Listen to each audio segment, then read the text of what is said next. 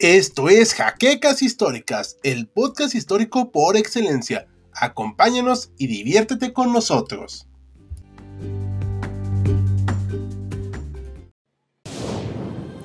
Bienvenidos a HC Historia Contemporánea, la página histórica por excelencia.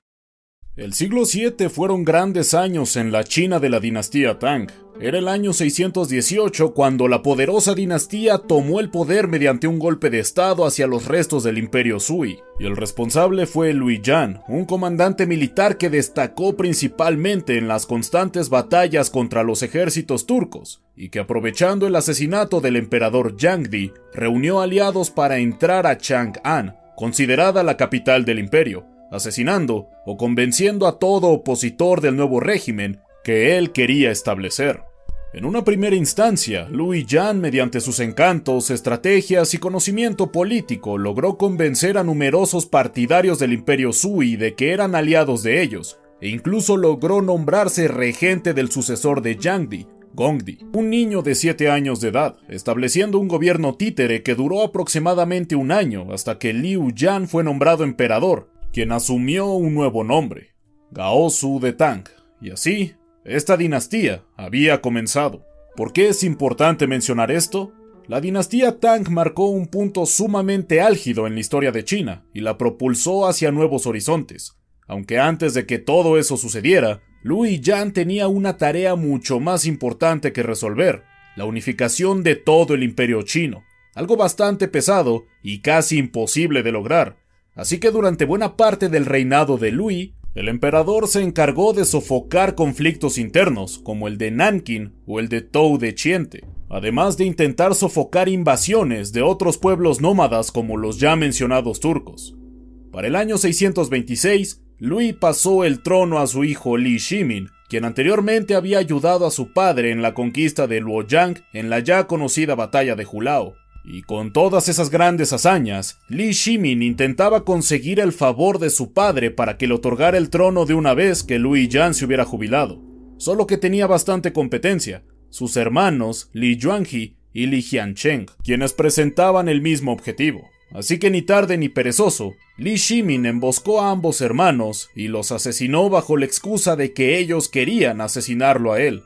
Lui Yan abdicó a favor de Li Shimin que al convertirse en emperador se cambió el nombre a Taizong. La época del imperio de Taizong fue sumamente fructífera si de victorias militares hablamos. El problema de las invasiones nómadas en territorios fronterizos, principalmente en el norte del imperio, era una constante que Taizong decidió resolver de una vez por todas. Entre sus principales aportaciones destacan su campaña en el desierto de Gobi, la guerra contra el reino tibetano de Turfan, sus luchas contra las tribus Shiyu, Tuyuhun y Shueyantuos. Pero quizá la más importante conquista que se tenía planeada para expandir el territorio chino y finalmente unificarlo era ponerle fin a su guerra contra Corea, conflicto que había sido el acabose de la dinastía Sui, algo que Taizong no quería para la dinastía Tang. Así que, en primera instancia, mandó un ejército de cerca de 100.000 hombres para combatir contra los coreanos en la batalla del monte Shubi y Ansi para el año 645. Un fracaso estrepitoso en ese conflicto, por lo que Tyson intentó invadir Corea con un ejército de 300.000 hombres, cosa que tampoco pudo cumplir ya que murió de disentería en el año 649. Li Shi sucedió en el trono a su padre bajo el nombre de Gaosong. Pero, ¿qué tiene que ver todo esto con el tema del video? Fue en la dinastía Tang cuando se descubrieron los componentes de la pólvora alrededor del siglo IX. Hay numerosos factores que hicieron que se encontraran. En primera, se debió en gran medida a las constantes invasiones que se tenía que repeler y que no dejaron en paz a la dinastía en los casi tres siglos que duraron en el poder por lo que las invenciones bélicas y de uso utilitario debían de ser una prioridad para lograr la victoria de una vez por todas. Curiosamente, la pólvora no fue creada con esos fines. Si bien el salitre, componente esencial de la pólvora, ya era sumamente conocido por los chinos alrededor del siglo I, aunque su uso estaba muy enfocado para cuestiones médicas. De hecho, durante mucho tiempo este componente fue conocido como la medicina fuego, y que como curiosidad, todavía se emplea esa palabra, ya que la pólvora en chino se le dice pinjin, que precisamente significa medicina de fuego. El uso de la pólvora, al menos el registro más antiguo que se conoce, data del año 142 después de Cristo, durante el reinado de la dinastía Han. El responsable de dicho manuscrito fue un alquimista de nombre Wei Bojang, quien describió la pólvora como un polvo que bailaba y volaba violentamente aunque fue en la dinastía Tang cuando ese polvo se le empezó a controlar y a estudiar con mucha más profundidad. No solo eso, sino el descubrimiento de los demás componentes se debe a la religión taoísta que arribó a China con un grupo de alquimistas, quienes habían tomado influencia de otras culturas tales como India, Medio Oriente e incluso Corea y Japón. Es en el periodo de la dinastía Tang cuando se dio no solo una gran expansión territorial del imperio y la unificación de las diferentes regiones, sino también que se establecieron fuertes lazos comerciales, culturales y sociales con otros reinos como los anteriormente mencionados.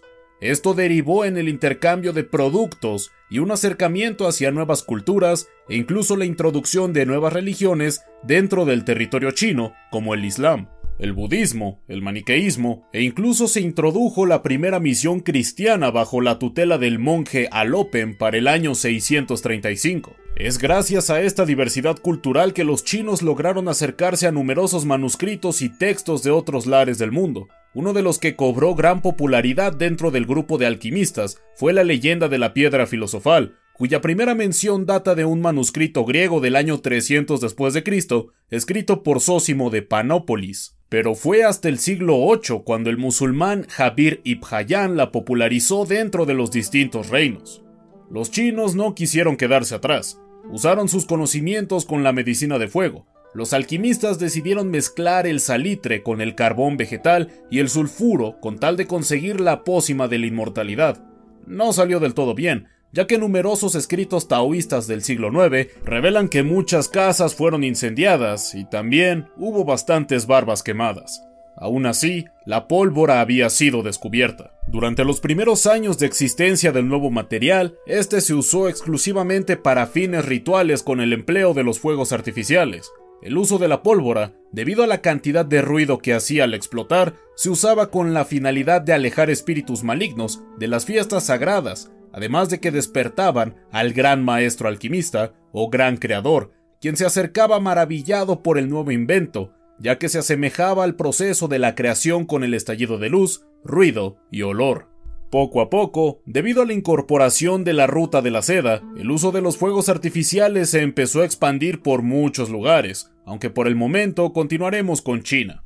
El uso de la pólvora únicamente para fiestas religiosas no duró mucho, pues poco tiempo después los chinos empezaron a ver cómo la pólvora podía usarse para fines bélicos, lo que comenzó como una búsqueda para prolongar la vida humana e inclusive alcanzar la inmortalidad, pronto se convirtió en un arma para finalizar con esa misma vida que en un inicio se trataba de perdurar. Nuestra historia avanza hacia el siglo X, donde surge un evento de gran magnitud, el final de la dinastía Tang. Si bien el fin último de este conjunto de emperadores y gobernantes era la unificación de China y la prolongación de la paz en todo el imperio, la verdad es que este objetivo no se cumplió, ya que surgieron diversas fricciones a lo largo de los años. Quizá una de las más populares sea el ascenso de la emperatriz Wu Zetian, quien en un inicio era cónyuge del emperador Gao Song, tercer gobernante de la dinastía Tang. De hecho, con la muerte del emperador en el año 655, ella empezó a regir con puño de hierro. Estaba tan hambrienta de poder que inclusive, se cuenta, que asesinó a su propia hija con el fin de inculpar a la emperatriz Wang y que la absolvieran del trono, y posteriormente mandó a ejecutarla. No solo eso, sino que mandó a denigrar a su hijo mayor por oponerse a su manera de gobernar e inclusive le quitó el reinado, ascendiendo ella misma al trono un 16 de octubre del año 690, estableciendo la era Tianshu. Pero esta época no duró mucho, ya que en el año 705 se llevó a cabo un golpe de estado donde la emperatriz Wu fue depuesta del trono, estableciendo nuevamente la dinastía Tang a cargo del emperador Song aunque este emperador solo duró cinco años, ya que fue envenenado por su propia esposa para que su hijo ascendiera al trono. Pero este movimiento tampoco duró, ya que se organizó otro golpe de estado, esta vez bajo el manto de Li Longji, matando a la ahora viuda del emperador Song, cuyo nombre era Wei.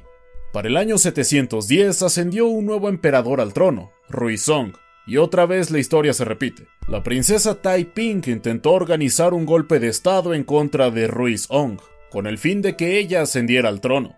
El golpe falló estrepitosamente, aunque en el camino Ruizong fue depuesto del cargo en favor de Li Longji, que pasó a nombrarse como el emperador Xuanzong, y el reinado de este emperador es conocido por ser uno de los periodos más fructíferos de toda la historia china. Aquí fue cuando los avances e investigaciones científicos empezaron a cobrar una forma extraordinaria, y la política exterior era clave para esa prosperidad, aunque también fue su ruina. Xuanzong empezó a descuidar bastante su reino en un momento dado, ya que pasaba la mayor parte de su tiempo al lado de las diversas concubinas que tenía, o al menos eso se cuenta, por lo que muchos de sus allegados políticos empezaron a aprovechar la oportunidad para conseguir más poder, siendo los Jiedushi, una especie de gobernadores militares, los principales favorecidos. La corrupción estaba a la orden del día. El caos reinó por un largo tiempo, donde se establecieron diversas guerras civiles que originaron problemas como hambruna, pobreza y desabasto de recursos naturales. Con el fin de prolongar la unificación, la dinastía Tang empezó a aplicar una serie de normas como la ilegalización de religiones extranjeras y la discriminación y segregación hacia los propios extranjeros. Esto originó conflictos con los países allegados y entre ellos se encontraba Medio Oriente y los de Asia Central. Los Tang tenían muchos enemigos y no podían hacerle frente a todos. Es a partir de esta época de revueltas constantes cuando el uso de la pólvora empezó a usarse con fines armamentísticos.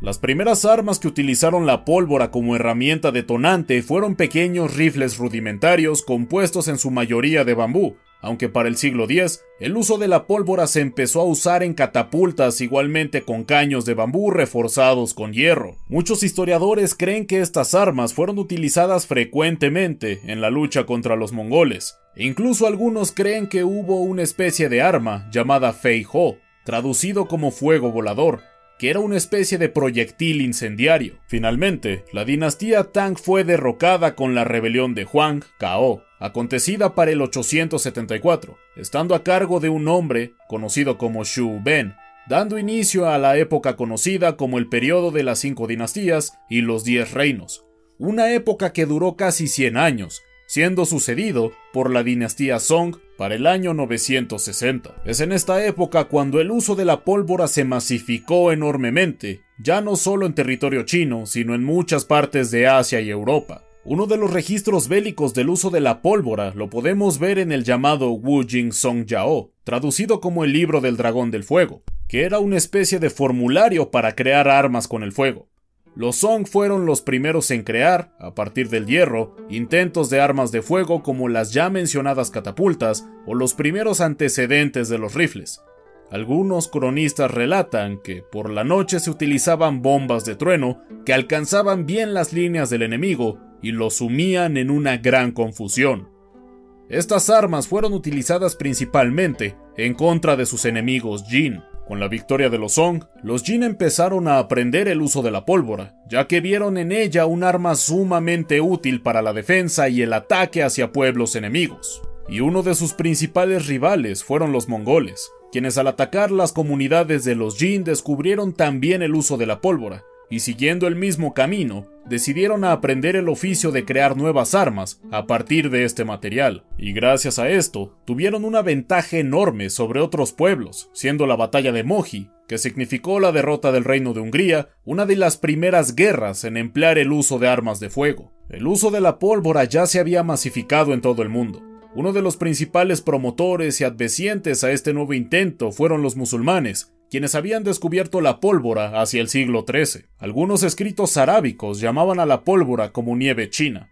La segunda gran batalla que se tiene registrado en el uso de armas de fuego fue la sucedida en Ain Jalut, acontecida en 1260, donde se empleó el cañón de mano, considerado por muchos como un arma de transición entre lanza de fuego y las armas de fuego modernas. El cañón de Xanadu es considerada la primera arma de fuego encontrada, datando del año 1298 y pesaba un aproximado de 6 kilos. Con las cruzadas y la ruta de la seda, el uso de las armas de fuego se extendió por toda Europa.